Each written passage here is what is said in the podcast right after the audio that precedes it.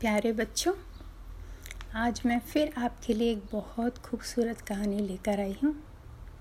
ये कहानी का नाम है जुलूस और लेखक हैं प्रेमचंद जी मुंशी।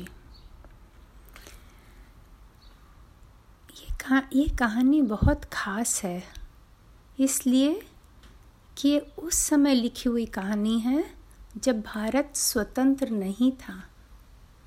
जब भारत अंग्रेज़ों का ग़ुलाम था और लोग ग़ुलामी से बहुत तंग आ गए थे और पूर्ण स्वतंत्रता चाहते थे और वो भी बिना लड़े, बिना हथियार उठाए। है ना अजीब बात? कहाँ तो हम दो जन जैसे ही आपस में मन नहीं मिलता है तो लड़ने को तैयार हो जाते हैं मारपीट करने को। और ये बताने को कि हम ज़्यादा मज़बूत हैं या वो ज़्यादा मज़बूत है।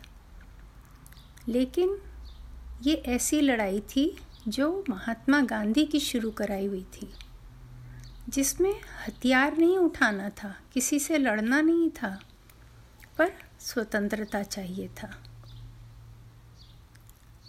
आज के युग में ये विश्वास करना भी मुश्किल है कि ऐसे भी कभी लड़ाई हुई थी। तो शहर से बहुत सारे लोग झंडा लेकर वंदे मातरम गाते हुए जा रहे थे, जिसमें कुछ बूढ़े थे, कुछ बच्चे थे और कुछ युवा थे। और सारे बाकी लोग अपने अपने दुकानों के बाहर खड़े होकर देख रहे थे और आपस में बात कर रहे थे।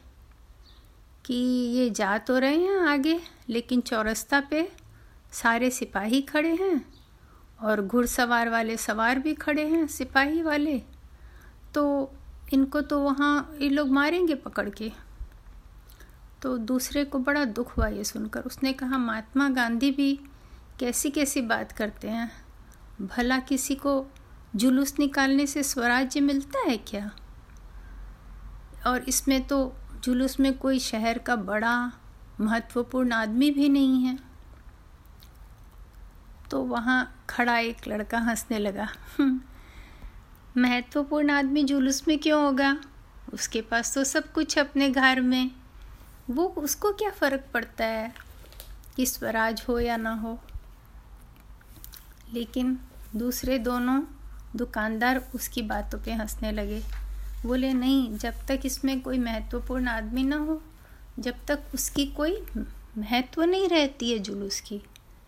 बस यूँ ही बात कर रहे थे कि चौरस्ता तक जुलूस पहुँच गया। चौरस्ता में बिरबल सिंह दारोगा था, वो घोड़ा पर खड़ा था, घोड़े पर सवार था। उसने कहा कि, भाई, तुम्हें आगे जाने का हुक्म नहीं है।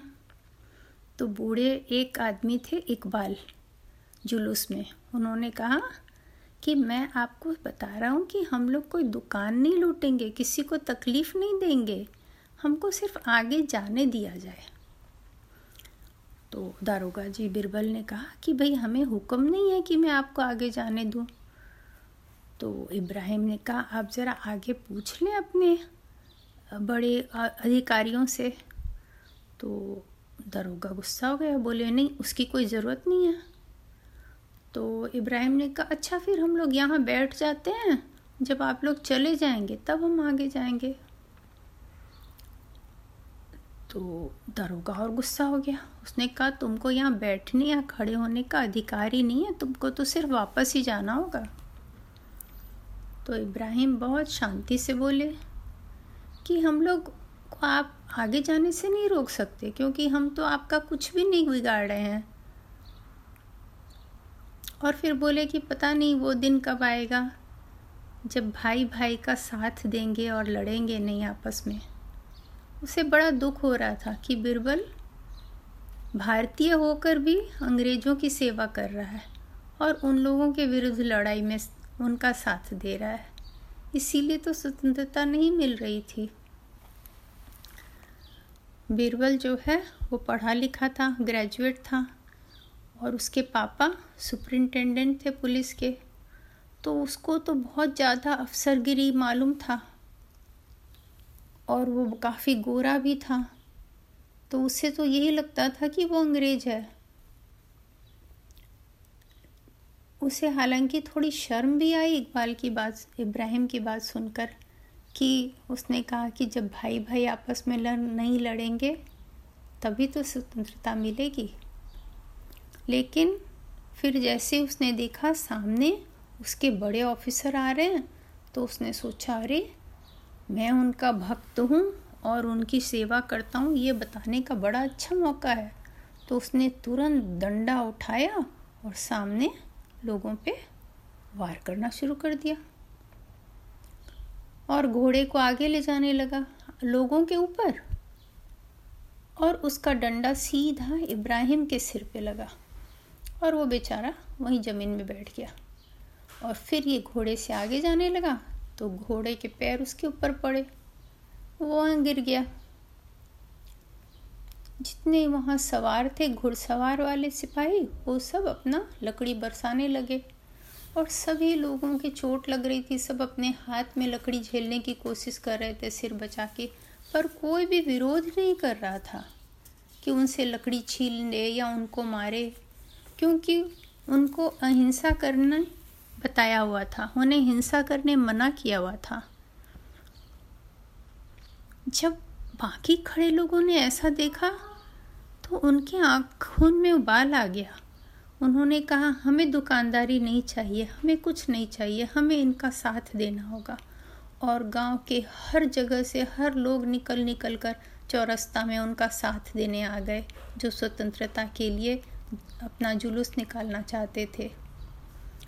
जब सवारों ने देखा, दरोगा ने देखा, यहाँ पर भीड़ बढ़ती जा रही है तो फिर जो उनके बड़े ऑफिसर थे दरोगा के, वो अपना गाड़ी पीछे ले गए और दरोगा भी पीछे जाने लगा। लेकिन इब्राहिम वहाँ पर ज़मीन में बेहोश जैसे पड़े थे, उनकी आँखें खुली।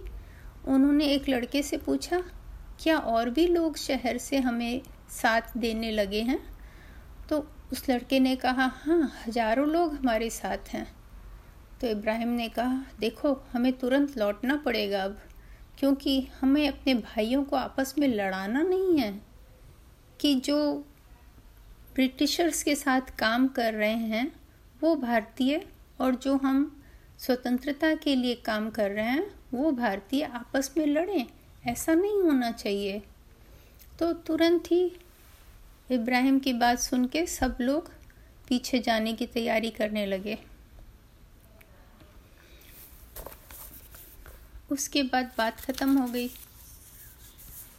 तीसरे दिन इब्राहिम को स्ट्रेचर में ले जाया गया।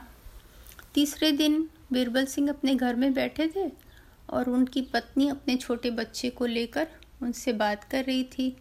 वो उनसे बहुत नाराज़ थी। उसे मालूम पड़ा था कि उसके पति ने जो वहाँ बूढ़े व्यक्ति थे, उनको सिर में लकड़ी से बिना वजह मारा था और जिससे कि वो व्यक्ति को बहुत ज़्यादा चोट लगी थी। तो वो अपनी सफ़ाई दे रहे थे दरोगा जी बिरबल कि अगर मैं नहीं मारता और पीछे में मेरे अफसर खड़े थे तो वो मेरी जान ले लेते। लेकिन मिठन बाई को ये बात पसंद नहीं आई। उन्होंने कहा, अगर तुम अपने डंडा नहीं लगाते और दूसरों को डंडा मारने से रोक देते तो भी हो जाता। पर तुमने ऐसा कुछ किया नहीं। तुमको तो लग रहा था कि वो ऑफिसर के सामने और डंडा चला के दिखाएँ कि हम तो आपके भक्त हैं।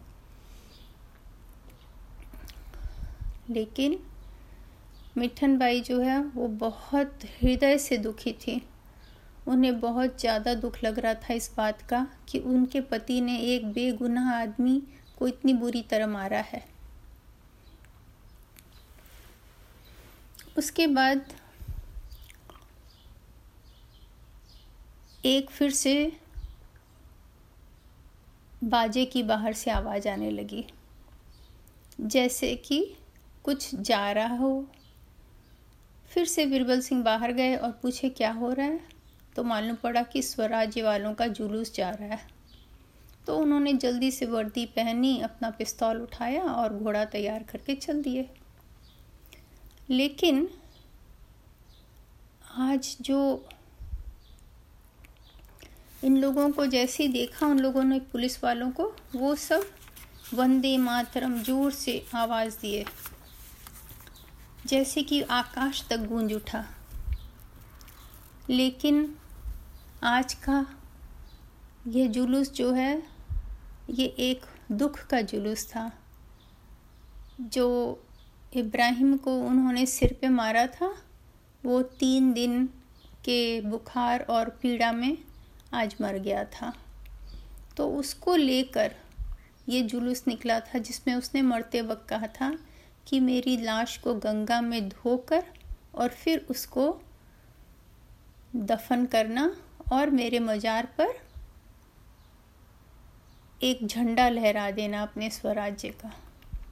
तो जैसे ही उसकी मौत की समाचार लोगों को मालूम पड़ा, सब लोगों को बहुत ज़्यादा दुख हुआ और सब तुरंत अपना अपना दुकान बंद करके बाहर निकल आए। पूरा का पूरा शहर बाहर रास्ते में था और सब की आँखें आंसुओं से लाल थी, क्योंकि सबको इस बात का बहुत दुख था कि वो मर गए, इब्राहिम। बीरबल सिंह अपने कांस्टेबल और सवारों के साथ जुलूस के पीछे पीछे जा रहे थे। उनके पीछे बहुत सी स्त्रियाँ भी थी। बीरबल में देखा, उनकी पत्नी मिठन बाई भी है वहाँ। उसे विश्वास ही नहीं हुआ। मिठन बाई ने उसकी ओर देखा और आँखें फेर ली। उसकी उसकी दृष्टि में बहुत धिक्कार था, घृणा थी, दुख था। लज्जा थी। बीरबल को बहुत ज़्यादा खराब लगा। किसी ने उसकी ओर देखकर बोला कि मेरे ऊपर मत चला देना अपना डंडा, आपको तो देखने से ही डर लग रहा है। और बाकी लोग भी उनका, उन्हें बहुत कड़वा कड़वा सब स्त्रियाँ बात करने लगी। तब फिर वो वहाँ से निकल गए।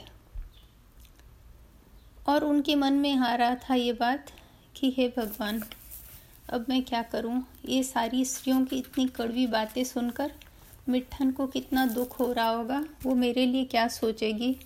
अब मैं क्या करूँ? मैंने क्यों ऐसा काम किया उस दिन? क्यों मैं अपने बड़े साहब साहब को खुश करने के लिए एक मासूम की जान ले ली? वो भी जुलूस के पीछे पीछे गए लोगों ने सबको गंगा स्नान कराया। फिर उसके बाद उन्होंने उसको जहाँ दफनाना था, वहाँ दफना दिया।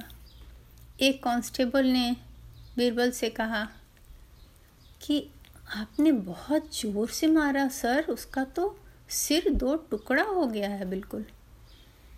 बीरबल को बहुत ज़्यादा दुख हुआ। उसने कहा हाँ मेरे से बहुत कमीनापन हो गया। कांस्टेबल ने उनकी खुशामद करनी चाहिए। अरे, ये तो आपका ताकत था।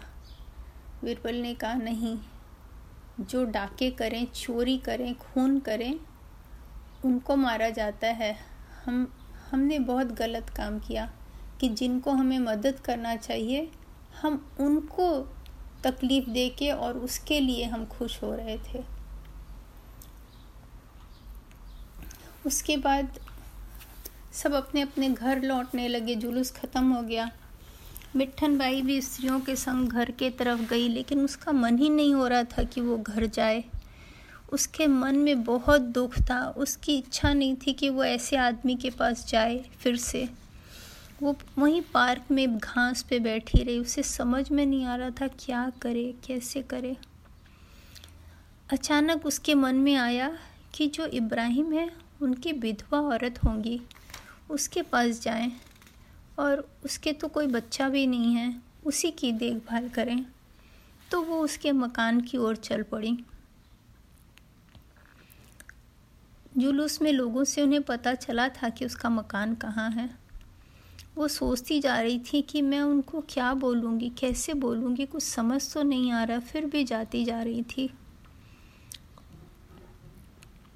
और एक दरवाजे के बाहर एक गली में पहुंचकर उन्होंने देखा सामने खाट पर एक बूढ़ी औरत बैठी है, जिसके पति ने आज स्वाधीनता के लिए अपनी बलि दे दी थी और उनके सामने एक सादा कपड़ा पहना एक युवक खड़ा है और आँखों में आँसू भर के वो उस बूढ़ी औरत से बात कर रहा है। मिट्ठू ने देखा वो युवक और कोई नहीं, बिरबल सिंह थे। उसने बहुत गुस्से से पूछा, तुम यहाँ क्या कर रहे हो? बीरबल सिंह ने कहा, जैसे तुम आई हो, मैं भी अपना अपराध का क्षमा मांगने आया हूँ। ये सुनते ही मिट्ठुन के चेहरे पर गर्व की उल्लास, प्रेम की उल्लास, सब कुछ भर गई। उसके मन का सारा सारा क्रोध खत्म हो गया। और वो सारे चिंता और माया सबसे मुक्त हो गई। यहाँ कहानी ख़त्म हो जाती है। आशा है आपको अच्छी लगी होगी। ये कहानी से बहुत कुछ सीखने को मिलता है। उस समय की स्थिति का मालूम पड़ता है कि कैसे स्वराज मिलने के लिए कितने सारे लोगों ने कितनी कुर्बानी दी जिनके बारे में हमें पता तक नहीं है। और ये भी मालूम पड़ता है कि कितनी दुर्भाग्य की बात थी कि हिंदुस्तानी ही हिंदुस्तानियों से लड़ रहे थे अंग्रेज़ों के आधिपत्य में। अगर वो उनका साथ न देते तो स्वराज और पहले मिल सकता था। और तीसरी बात ये पति चल, पता चलता है कि निहत्ते लोगों पर जो अपनी स्वाधीनता के लिए लड़ रहे हैं उन पे कोई अगर वार करे तो वो कितना नीचता है। किसी पे भी वार करना जो निहत्ता है जिसके पास कुछ नहीं है, उसे और सताना, उसे और दुख देना, वो बहुत कमीनापन है। और हमें कभी भी ऐसा नहीं करना चाहिए। आशा, आपको कहानी अच्छी लगी होगी? फिर नई कहानी के साथ मिलेंगे। Bye bye